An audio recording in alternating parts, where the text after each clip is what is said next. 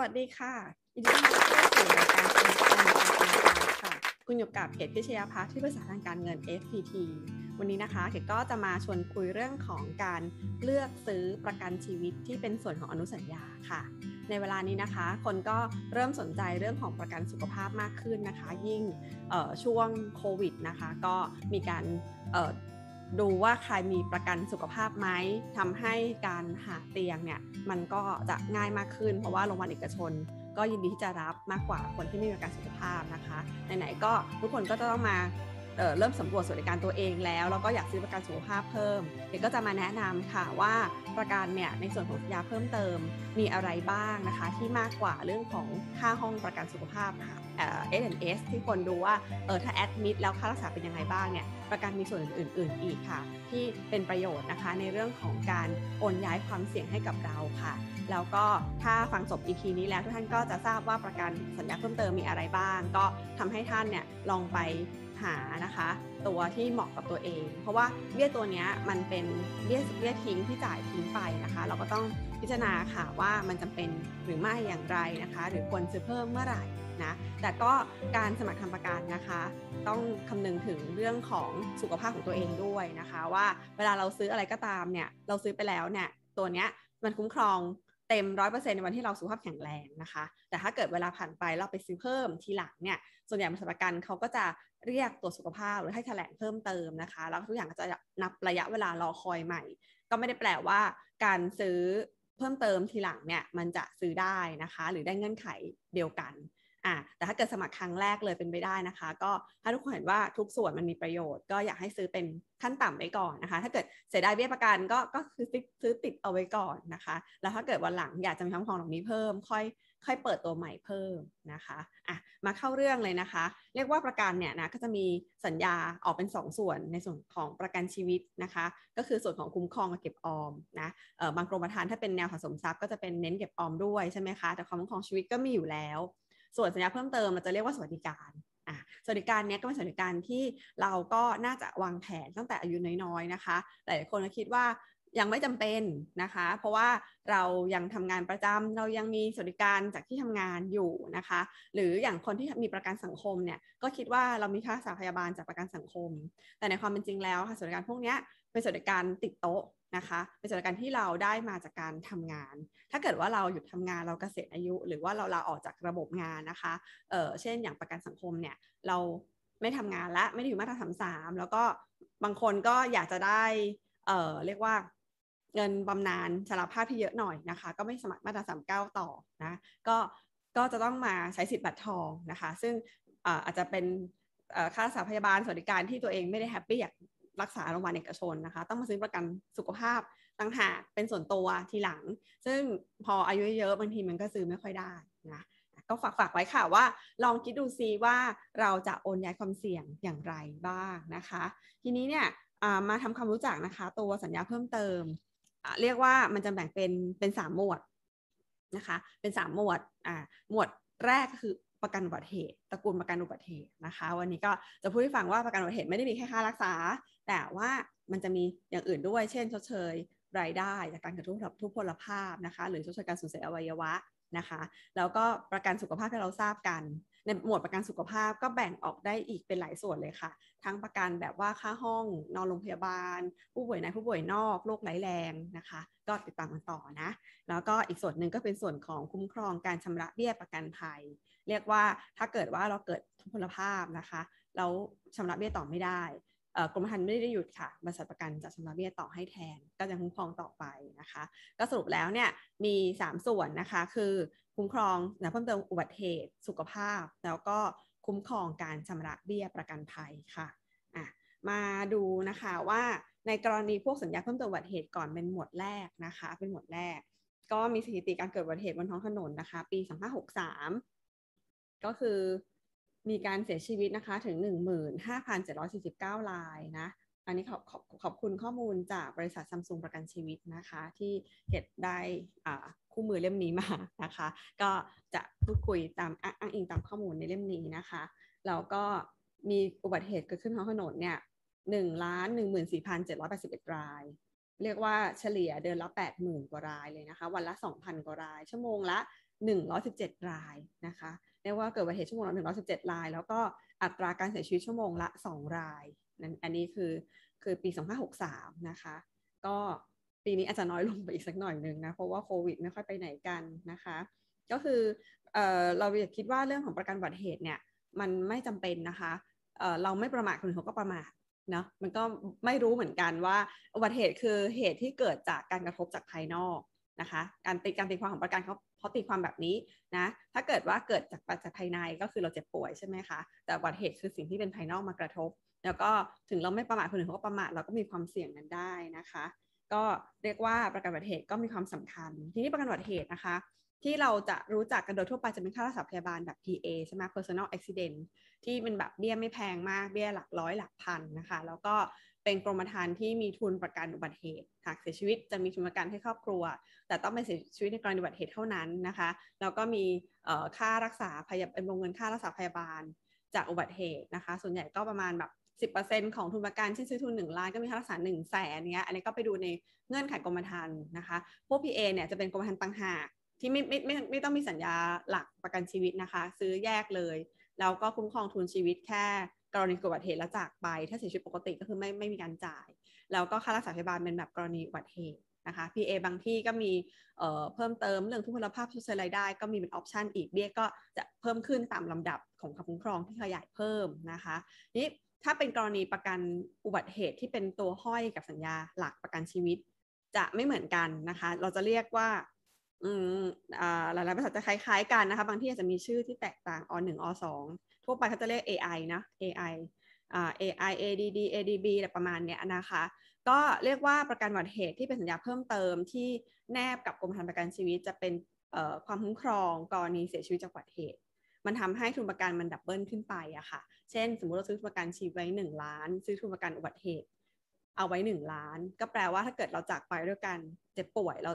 ทายาทเราจะครอบครัวจะได้ 1 ล้าน แต่ถ้าเราจากไปด้วยการเกิดอุบัติเหตุมันจะได้เป็น 2 ล้าน ก็คือมี 1 ล้านจากประกันชีวิตและ 1 ล้านจากการอุบัติเหตุ ซึ่งเบี้ยความเสี่ยงในเรื่องของประกันอุบัติเหตุที่เป็นทุนประกันอุบัติเหตุก็จะถูกกว่าเบี้ยประกันชีวิต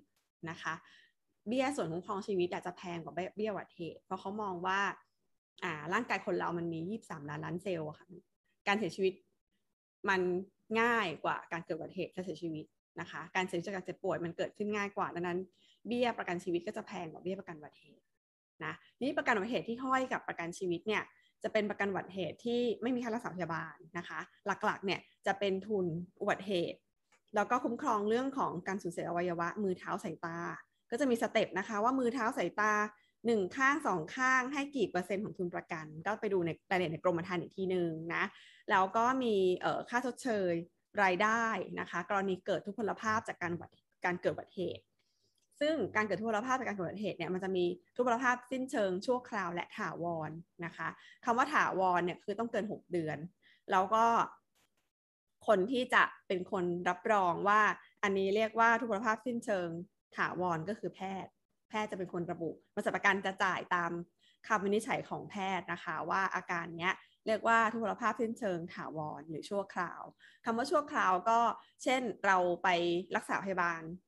ขาแพลงหกล้มอย่างเงี้ยนะคะ ที่โรงพยาบาลแล้วหมอก็เขียนใบรับรองแพทย์มาว่าให้พักรักษาตัวที่บ้านไม่ต้องไม่ต้องนอนโรงพยาบาลก็ได้นะคะ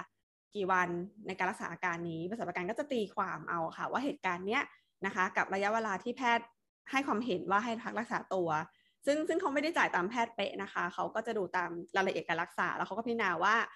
จะให้กี่เปอร์เซ็นต์ ของทุนประกันกี่วันอย่างเงี้ยนะคะ ก็จะได้เป็นเงินออกมาเป็นส่งเป็นเช็ค หรือโอนเข้าบัญชีให้กับผู้เอาประกันนะคะ เป็นการชดเชยรายได้ในกรณีเกิดทุพพลภาพนะคะ ซึ่งประกันอุบัติเหตุที่เป็นสัญญาเพิ่มเติมของประกันชีวิตเนี่ย มันจะมีทั้งแบบเนี้ยที่มีที่มีทุนอุบัติเหตุชดเชยรายได้กับ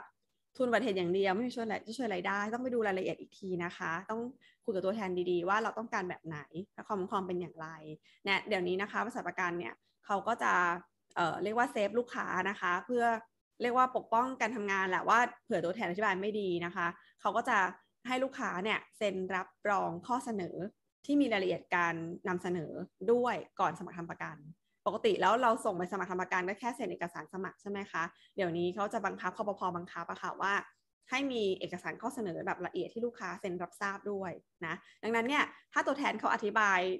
ดีหรือไม่ดีถูกไม่ถูกไม่เป็นไรค่ะ เราอ่านเอกสารเป็นหลัก แล้วสอบถามไปทางเขาว่าเอ็นนี้หมายความว่ายังไงนี่หมายความว่ายังไงนะคะ ก็คือประกันอุบัติเหตุเนี่ยมันมีทั้งทุนทุนกรณีเสียชีวิตจากอุบัติเหตุ แล้วก็มีเชิญรายได้นะคะ หากเกิดอุบัติเหตุทุพภาพชั่วคราวก็ได้ไม่ต้องลงโรงพยาบาลก็ได้นะคะ หรือถาวร หรือถ้าเกิดสูญเสียอวัยวะเขาชดเชยอวัยวะเป็นเปอร์เซ็นต์นะคะ เป็นเปอร์เซ็นต์ของทุนประกันที่ซื้อนะคะ ก็มีชดเชยการผ่าตัดมีหลาย ๆ แบบในการเกิดอุบัติเหตุต้องไปดูในสัญญาอีกทีหนึ่งของแต่ละที่นะคะ แล้วก็หลัก ๆ ที่จะเข้าใจง่าย ๆ ก็คือว่าถ้าเกิดทุพพลภาพถาวรส่วนใหญ่ทุกที่จะเหมือนกันคือ จะจ่าย 10%ของทุนเป็นเวลา 10 ปี เช่นทุนประกัน 1 ล้านนะคะ แล้วเราซื้อสัญญาเพิ่มเติมอุบัติเหตุเอาไว้กับกรมธรรม์ประกันชีวิตเนี่ยแล้วถ้าเกิดเราพิการนะคะทุนอุบัติเหตุ 1 ล้านเนี่ยจะจ่าย 10%ของทุนประกันก็คือ 1 0 0 0 0แสน ก็เป็นค่าเลี้ยงดูค่ะ 10 ปี ดังนั้นเนี่ยก็กรณีเกิดทุพพลภาพจากอุบัติเหตุ ถ้าซื้อตัวนี้ไว้ก็จะมีเงินนะคะ ชดเชยให้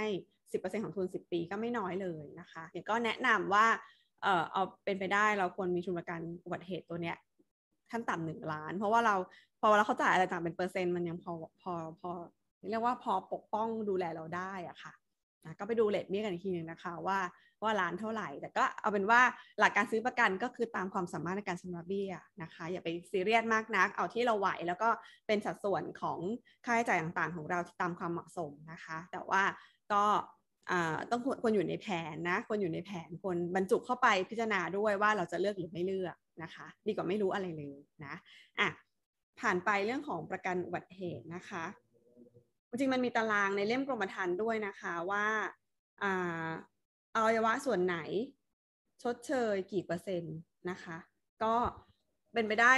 มันจะมีเป็นแบบเป็นเปอร์เซ็นต์บอกนะคะ พวกในข้อเสนอก็จะมีแต่อาจจะไม่ละเอียดมากนะ ถ้าจะเอาให้ชัวร์เราสามารถขอตัวแทนเขาดูตัวอย่างกรมธรรม์ของบริษัทของเขาได้นะคะเดี๋ยวนี้ทุกบริษัทน่าจะมีตัวอย่างเล่มกรมธรรม์ออกให้ตัวแทนเป็นคู่มือการขายหรือไม่ก็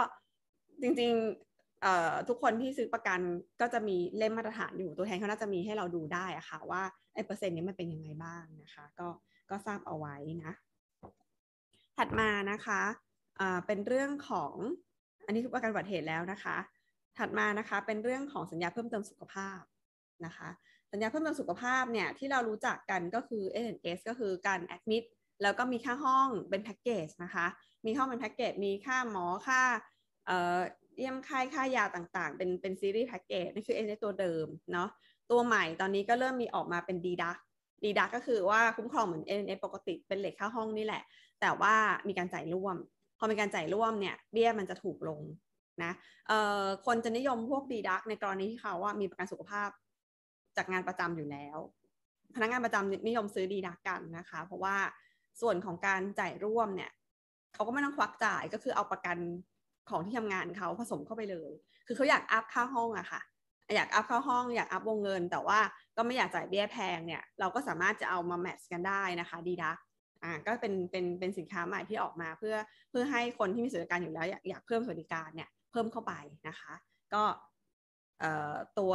เอเอกดีดักจะเหมือนกันเพียงแต่ว่ามีการจ่ายร่วม ต้องถามให้ดีนะคะ ว่าจ่ายร่วมยังไงแบบไหนเป็นเงินเท่าไหร่นะบางทีความคาดหวังของเราคือ ไม่อยากจ่ายอะไรเลยเข้าโรงพยาบาลเนี่ยก็ต้องคุยกันดีๆนะคะ แล้วก็ออกมาใหม่ ๆ เลยก็คือเหมาจ่ายนะคะเหมาจ่ายก็เรียกว่าไม่ใหม่ละอีกก็คือหลายปีแล้วเหมือนกันนะแต่ตอนนี้เหมาจ่ายก็จะพัฒนาไปเรื่อยเป็นแบบวงเงิน 50 ล้านร้อยล้านอย่างเงี้ยนะคะ ก็แล้วแต่กำลังซื้อลูกค้านะคะ เหมาจ่ายก็จะแก้ปัญหาในเรื่องของข้อจำกัดของแพ็กเกจอะค่ะว่า อันนี้ limit อันนั้น limit อันนี้ก็จะไม่ติด limit อะไรเลยนะคะ แต่เหมาจ่ายก็มีหลายแบบอีกนะ ว่ามี limit ค่าห้องไหมเหมาจ่ายวงเงินเหมาจ่ายจริงแต่ค่าห้องอาจจะ limit ก็มีก็อาจจะต้องซื้อชดเชยรายได้มาโปะเข้าไปเพื่อให้ค่าห้องพอนะคะ คือทุกอย่างที่ซื้อเพิ่มมันเป็นเบี้ยประกันนะคะ แล้วก็ในการซื้อสัญญาเพิ่มเติมสุขภาพเนี่ยอย่างอย่างพวกพวกประกันวัตเหตุ AI มันไม่ได้ปรับเพิ่มอะไรมากนักนะคะ เมื่ออายุผ่านไปมันมันไม่ได้ปรับเพิ่ม แต่ว่าประกันสุขภาพอะมันปรับเพิ่มทุก 5 ปีนะคะ ก็พยายามถามตัวแทนด้วยว่า ถ้าเราซื้อแผนนี้อีก 5 ปี 10 ปีข้างหน้า หรือตอนที่เราแก่ๆ60 70อะเบี้ยเป็นเท่าไหร่ เพื่อการวางแผนนะคะว่าถึงเวลาตรงนั้นเราจะโฮเล่มนี้ไว้ได้ไหมนะคะ ที่เป็นห่วงคือพอพอซื้อซื้อไปเบี้ยมันสูงขึ้นเรื่อยๆ เราซื้อไม่ไหวแต่ถ้าเกิดต้องมาทิ้งประกันสุขภาพตอนที่อายุเยอะๆอะค่ะ ทีนี้หนักเลยที่ผ่านมาไม่เคยเคลมจะต้องเคลมตอนช่วงนี้ แต่ว่าไม่มีเงินจ่ายเบี้ยประกันสุขภาพนะคะไปทิ้งตอนนั้นก็จะเศร้าเลยนะไอ้ช่วงที่ต้องใช้ประโยชน์จริงๆ แต่ว่าจ่ายเบี้ยไม่ไหวแล้วอย่างเงี้ยนะคะ ก็ไปดูด้วยว่าเบี้ยในช่วงท้ายๆของเรามันเท่าไหร่เตรียมเงินให้ถูกนะคะ ก็มีสถิตินะคะว่า ค่าใช้จ่ายในการรักษา ผู้ป่วยนอกนะคะ ประกันสุขภาพเนี่ยมันมีผู้ป่วยในผู้ป่วยนอก อืม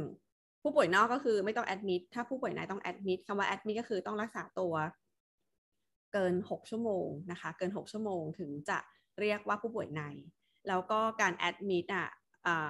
ประสบการณ์จะดูความเหมาะสมของการแอดมิดด้วยนะคะ ไม่ได้แปลว่าทางโรงพยาบาลให้เราแอดมิดแล้วมันจะเบิกได้นะคะบางทีเข้าใจผิดนะบางทีฝ่ายเขาเรียกว่าฝ่ายอะไรอะฝ่ายบริการลูกค้าของของโรงพยาบาลเขาพูดจาดีดีมาคุยอย่างว่าอย่างนี้นะคะ แต่คุณหมออะไม่ได้เซ็นความเห็นว่าคนเนี้ยโรคเนี้ยควรแอดมิด นะคะเพราะคุณหมอไม่เซ็นความเห็นแต่โรงพยาบาลให้แอดมิดมันเบิกไม่ได้นะบริษัทประกันไม่ให้เบิกเขาก็จะดูความจำเป็นด้วยว่าบางอย่างแค่ให้ยากลับบ้านได้อะทำไมถึงยังต้องนอนโรงพยาบาล ไม่ได้มีการรักษาไม่ได้มีการเสียบสายน้ำเกลือนะคะแค่ให้ยาเฉยแต่ไม่ต้องรอดูอาการอ่าก็ไม่ได้แปลว่าจะเบิกได้นะคะนั้นการเบิกได้แอดมิดเนี่ยจะต้องขึ้นอยู่ความเห็นของแพทย์ด้วยว่าสมควรกับการแอดมิดรูปแบบการรักษาใช้ยายังไงอะไรเงี้ยนะคะอะทีนี้ กรณีผู้ป่วยนอกถ้าแบบประกันผู้ป่วยนอกคือไปหาหมอหาหมอแล้วกลับบ้าน ส่วนใหญ่ก็จะเป็นลักษณะ 30 ครั้งต่อปี ได้ครั้งละเท่าไหร่ ครั้งละ 500 1,000 2,000 3,000 ตอนนี้ก็คือเยอะขึ้นเรื่อยๆ แล้ว ทีนี้อัตราค่าเฉลี่ยนะคะของอันนี้เป็นสถิติข้อมูลนะว่าค่าสถาบันผู้ผู้ป่วยนอกเนี่ยถ้าโรคหวัดอยู่ตอนนี้โรงพยาบาลเอกชนที่ประมาณพันเถึงสามพันต่อครั้งนะคะ ในการไปหาหมอรับยา ค่าห้องค่าอาหารนะคะ ค่าบริการต่อวันเนี่ย กรุงเทพและปริมณฑลตอนนี้เลทค่าห้องอยู่ที่ 4,360 ถึง 23,510 บาท แล้วก็ต่างจังหวัดอยู่ที่ 3,100 ถึง 9,900 บาท ก็ลองดูว่าเราจะใช้โรงพยาบาลไหนนะคะ เอาเบสตรงเนี้ยเป็นการประเมินความเสี่ยงว่าเราจะต้องเตรียมค่าสถาบันประมาณไหนนะคะ ค่าผ่าตัดถ้าต้อกระจกตอนนี้อยู่ที่ 59,000 ถึงประมาณแสนแสนหนึ่งหมื่นสามพันนะคะ ค่าไส้ติ่งเนี่ยตอนนี้อยู่ที่แพ็กเกจอยู่ที่57,000ถึงแสนสองพัน ค่าผ่าตัดหัวเข่า ซึ่งอันนี้จะเป็นคนสูงอายุจะเป็นใช้กันเยอะเหมือนกันนะคะแสนแปดหมื่นสองพันกับถึงสองแสนเก้าหมื่นห้าพันก็เป็นเรียกว่าเป็นตัวอย่างค่าสาธารณบาลว่าเนี่ยตอนนี้ค่าสาธารณบาลตอนนี้เป็นประมาณนี้นะคะ ถ้ากรณีเกิดโรคร้ายแรงโรงพยาบาลเนี่ยนะคะโรงพยาบาลเอกชนเนี่ยการฉายรังสีและเคมีบำบัดเนี่ยค่ารักษาที่สองแสนถึงหนึ่งล้านนะผ่าตัดสมองแบบเปิดกระโหลกนะคะสองแสนถึงหกแสนบาท ผ่าตัดเปลี่ยนปอดเจ็ดหมื่นถึงเจ็ดแสนบาทนะคะ ผ่าตัดท่อเลือดหัวใจสองแสนถึงเจ็ดแสนบาท ปลูกถ่ายอวัยวะไตห้าแสนหนึ่งล้านหนึ่งล้านนะ ก็คือพวกโรคร้ายแรงเนี่ยจะเป็นอีกหมวดหนึ่งของของประกันสุขภาพ ประกันสุขภาพ NNS เนี่ย มันจะเป็นการเบิกเอ่ออิงจากการนอนรักษานะคะ ค่าห้องค่ายาในการรักษาอิงจำนวนวันเข้าไป ส่วนใหญ่ตอนนี้ก็ต่อเนื่องได้สูงสุด 150 วันใน 1 ปีนะคะ หมายถึงว่าอาจจะเข้าด้วยโรคเดียวกันนี่แหละ สิบวันแล้วออกกลับมาแล้วกลับไปใหม่ด้วยโรคเดิมเนี่ยเขาก็นับต่อเนื่องได้ร้อยห้าสิบวันต่อปี แต่ส่วนใหญ่แพ็กเกจอื่นๆ จะหมดอะพวกค่ารักษาจะหมด แต่ค่าห้องจะยังยังพอมีอยู่ทีนี้ถ้าเกิดเป็นโรคร้ายแรงมันต้องซื้อเป็นสัญญาโรคร้ายแรงเฉพาะของมันเลยนะคะ ไม่สามารถใช้ SNS อะมา cover ถึงโรคร้ายแรงได้นะคะ เพราะโรคร้ายแรงเนี่ยที่รักษาเนี่ยที่ที่บอกวงเงินเนี้ยเอาข้อจริงมันไม่ใช่แอดมิดนะคะบางทีเป็น OPD นี่แหละ คือเข้าไปทำการรักษาแล้วก็กลับมาพักที่บ้าน รักษาแล้วกลับพักที่บ้าน แต่เบสเสร็จแล้วค่าใช้จ่ายเนี่ยครั้งหนึ่งก็ห้าหมื่นเจ็ดหมื่นนะคะ หลาย ๆ ครั้งรวมกันก็ต้องเป็นแสนเงี้ยก็จะก็จะฉายเคมีเคมีแต่ละครั้งอย่างเงี้ยอันนี้ก็จะเป็น OPD นะ เป็นไปได้เนี่ย ถ้าซื้อยาเพิ่มเติมโรคร้ายแรงต่างหากเนี่ย ถ้าเกิดเราเป็นโรคร้ายแรงตามเกณฑ์ที่บริษัทบอกนะคะ เขาก็จ่ายเป็นเงินออกมาเลย เช่นซื้อไว้หนึ่งล้าน เขาจ่ายเงินหนึ่งล้านบาทให้เราเลย แล้วเราก็เอาหนึ่งล้านเนี่ยมารักษาตัว มันไม่เหมือนกับ n s ที่เราไม่ได้แตะเงินนะ ก็คือบริษัทกับ โรงพยาบาลเขาเคลมกันเองเขาก็เขาก็แฝกเคลมจ่ายกัน เราไม่ได้จับเงิน แต่ว่าโรคร้ายแรงเราจับเงินก็คือเงินจะเข้าบัญชีเรา แล้วเราก็เอาเงินไปรักษาตัวนะคะ จะไม่เหมือนกัน ก็สัญญาเพิ่มเติมนะคะเอ่ออย่างประกันสุขภาพเนี่ย ตอนนี้อายุรับประกันก็ขยายมาเรื่อยๆแล้วนะคะ เมื่อก่อนได้ห้าสิบห้าสิบห้าตอนนี้หกสิบห้าปีนะคะ ส่วนใหญ่เป็นหกสิบห้าปีนะ อาจจะมีบางที่ที่รับประกัน อายุมากหกสิบห้าแต่ว่าก็ขึ้นอยู่สุขภาพอยู่ดีนะคะ ก็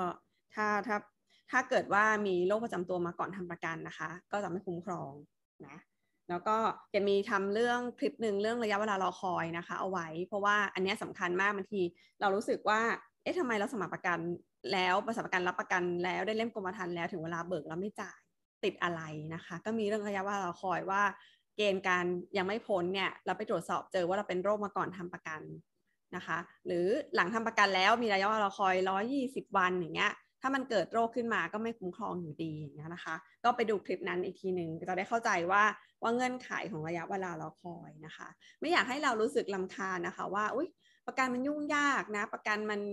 ไม่จ่ายอะไรเงี้ยจริง ๆ ไม่ใช่ถ้าเขามีหลักของเขาอยู่ค่ะเพียงแต่ว่าเราไม่เข้าใจเท่านั้นเอง ถ้าเราเข้าใจเราก็จะรู้หลักนั้น เราก็จะใช้ประโยชน์ของประกันอย่างเต็มที่นะคะยังไงประกันก็มีประโยชน์อยู่ดีนะคะ เพราะว่า เป็นเครื่องมือในการโอนย้ายความเสี่ยงทำให้เราเนี่ยจัดการเงินได้ไม่ฉุกเฉินเกินไปนักนะคะ การเกลี่ยเบี้ยไปทุกๆ ปีเนี่ยเป็นค่าใช้จ่ายที่แน่นอนอะมันดีกว่าอยู่แล้วนะลองนึกถึงคนที่ใช้รถมือหนึ่งกับรถมือสองนะรถมือสองเนี่ยตอนซื้อมาอาจจะราคาถูกนะคะ แล้วก็แล้วก็เออรู้สึกว่าคุ้มรถมือหนึ่งเนี่ยซื้อมาปุ๊บราคาตกต้องขายอะไรเงี้ยเอ้ยขอโทษเอ่อรถมือหนึ่งซื้อมาแล้วเวลาขายขาดทุนนะคะ แต่ในการใช้งานอะรถมือหนึ่งเนี่ย มันมันผ่อนเท่าเท่าเดิมทุกปีไอ้ทุกทุกเดือนนะคะจ่ายเท่าเดิมทุกเดือน แล้วก็ไม่เสียอะไรเลยประมาณสักเกตว่าสามปีห้าไม่ห้าปีเนี่ยแรกของการใช้รถมือหนึ่งอะ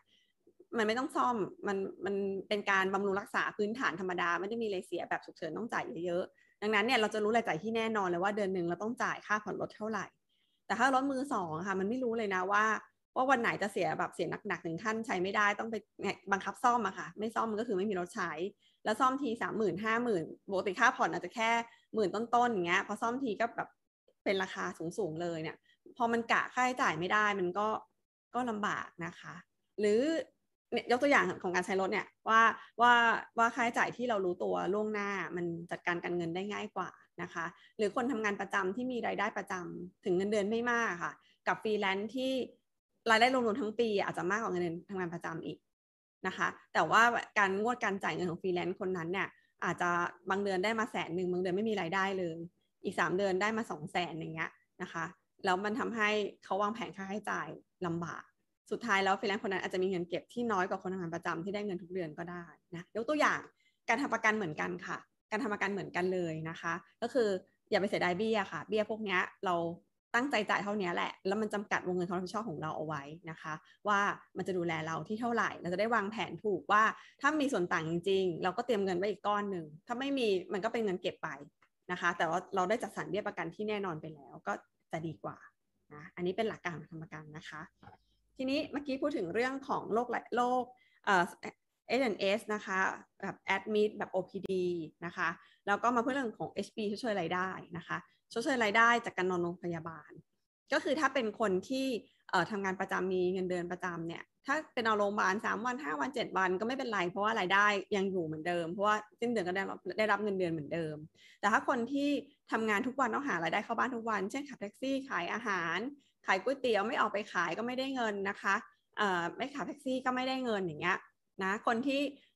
มีรายได้ที่แปลกับตามการทำงาน ถ้าเกิดต้องไปนอนโรงพยาบาลนะค่าใช้จ่ายครอบครัวก็ยังอยู่นะการซื้อ HB ก็ช่วยได้เยอะมาก คือชดเชยรายได้ในการนอนโรงพยาบาล เช่น เราสามารถเลือกซื้อได้ค่ะ วันละ 400 500วันละพันสองพันสามพันแต่การซื้อเนี้ยต้องสอดคล้องกับอาชีพรายได้ของเราในการสมัครทำประกันด้วยนะคะ เวลาสมัครต้องแถลงอาชีพรายได้ให้สอดคล้องการซื้อช่วยรายได้ด้วย เช่น เขาบอกว่ารายได้ปีละ 2 0 0แสนเนี้ย สองหรือสามแสนเนี่ยจะซื้อช่วยวันละสามพันบริษัทประกันก็ไม่ขายนะคะก็ต้องให้สอดคล้องกัน แต่ว่าการช่วยรายได้เนี้ยมันก็ทำให้ช่วยบรรเทานะคะบรรเทาค่าใช้จ่ายได้ถ้าเกิดเราทำงานไม่ได้ก็มีเงินเนี้ยให้ครอบครัว แต่บางคนเขาก็ใช้ช่วยรายได้เนี่ยค่ะ ไปเพิ่มพวกค่าห้อง ก็ถือว่าถือว่าทำให้แบบค่าห้องไม่พอใช่ไหมแต่แต่ค่ารักษาพยาบาลคิดว่ามีพอแล้ว แต่ค่าห้องจะไม่พอก็ซื้อ HB ร่วมเข้าไปก็ทำให้เวลาเเบิกค่าห้องก็จะพอนะคะ ก็เมื่อกี้พูดถึง OPD แล้วเอ็นแล้ว HB แล้วนะคะ สุดท้ายก็โรคร้ายแรง กลับมาที่โรคร้ายแรงนะคะโรคร้ายแรงเนี่ยมันจะมี option ให้เลือกอีกหลาย ๆ แบบเลยนะคะ ตั้งแต่โรคร้ายแรงเฉพาะกลุ่มโรคที่เรากังวล เช่นโรคมะเร็ง เฉพาะโรคมะเร็งหรือกลุ่มเจ็ดโรคร้ายแรง ที่คิดว่าโอกาสเกิดบ่อย ถ้าเกิดเราซื้อพวกเฉพาะเฉพาะเข้าไปเนี่ยเบี้ยจะถูกลงเยอะมาก แต่ถ้าเกิดแบบครอบคลุมยอดฮิตเลย คุ้มครอง 50 โรคร้ายแรง เรียกว่าครอบจักรวาลของการครอบคลุมเลยเนี่ย เบี้ยก็จะสูงหน่อยแต่ว่ามันก็ก็ safe ดีนะคะ แล้วโรคร้ายแรงรุ่นใหม่ๆ ก็จะมีแบบเอ่อขั้นต้นเมื่อก่อนต้องเป็นขั้นลุกลามจะจ่ายใช่ไหมคะเดี๋ยวนี้ขั้นต้นก็มีแล้วนะจ่ายวงเงินเท่าไหร่ขั้นต้นขั้นลุกลาม รวมถึงโรคร้ายแรงบางตัวก็มีประกันชีวิตพ่วงให้ด้วยนะคะ คือเอ่อถ้าเกิดว่าจากไปเสียชีวิตไม่ว่าจะปวดอุบัติเหตุเนี่ยถ้ามีโรคร้ายแรงก็จะเพิ่มวงเงินขึ้นไปอีกนะคะ แล้วก็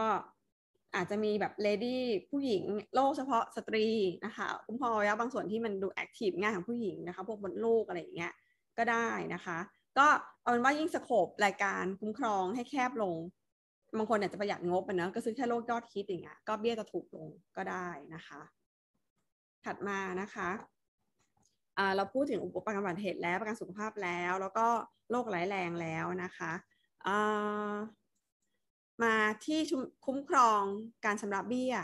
คุ้มครองชำระเบี้ยจะมี 2 ตัวนะเอ่อที่เรียกว่า WP Waiver Premium ส่วนใหญ่จะแถมฟรีนะคะ ส่วนใหญ่แถมฟรีเพราะว่าบริษัทประกันก็จะให้ประมาณคนละ 4 ล้าน โดยทั่วไปถ้ามากกว่านั้นก็ต้องจ่ายเบี้ยเพิ่มในการซื้อนะคะ แล้วก็นักเรียนนักศึกษาคนที่ไม่มีรายได้ WP ก็จะไม่ให้แถมฟรี ถ้าเกิดว่านักเรียนนักศึกษาอยากจะมี WP ก็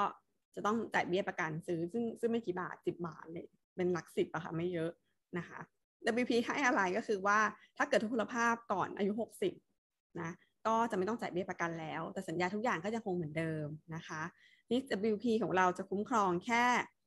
WP จะคุ้มครองแค่ตัวสัญญาหลักนะคะ ไม่ได้สัญญาไม่ได้คุ้มครองสัญญาเพิ่มเติมนะคะ แค่ไม่ต้องจ่ายสัญญาหลักแล้ว ส่วนอีกตัวหนึ่งชื่อ PB Payer Benefit กรณีผู้ปกครองซื้อประกันให้กับลูกหลานนะคะ ผู้เอาประกันคือลูกหลาน ไม่ว่าจะเป็นประกันรูปแบบอะไรก็ตามนะคะ ก็จะมีสัญญาเพิ่มเติมพวกคุ้มครองผู้ชำระเบี้ยเข้ามาด้วย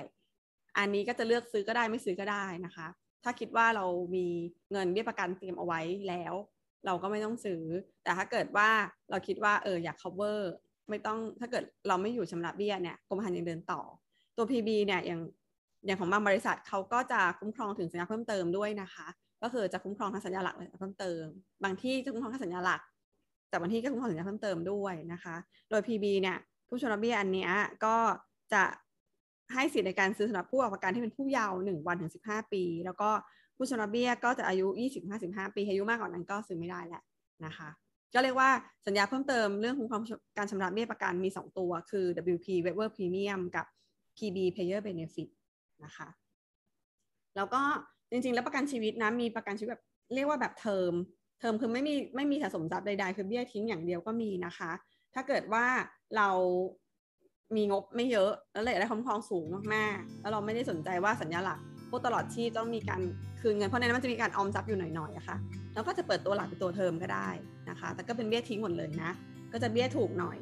นะคะอ่าก็คือแต่เทอมเนี่ยมันจะสั้นนะคะส่วนใหญ่เทอมเขาก็ให้เต็มที่ก็ 19ถ้า19 19 ปี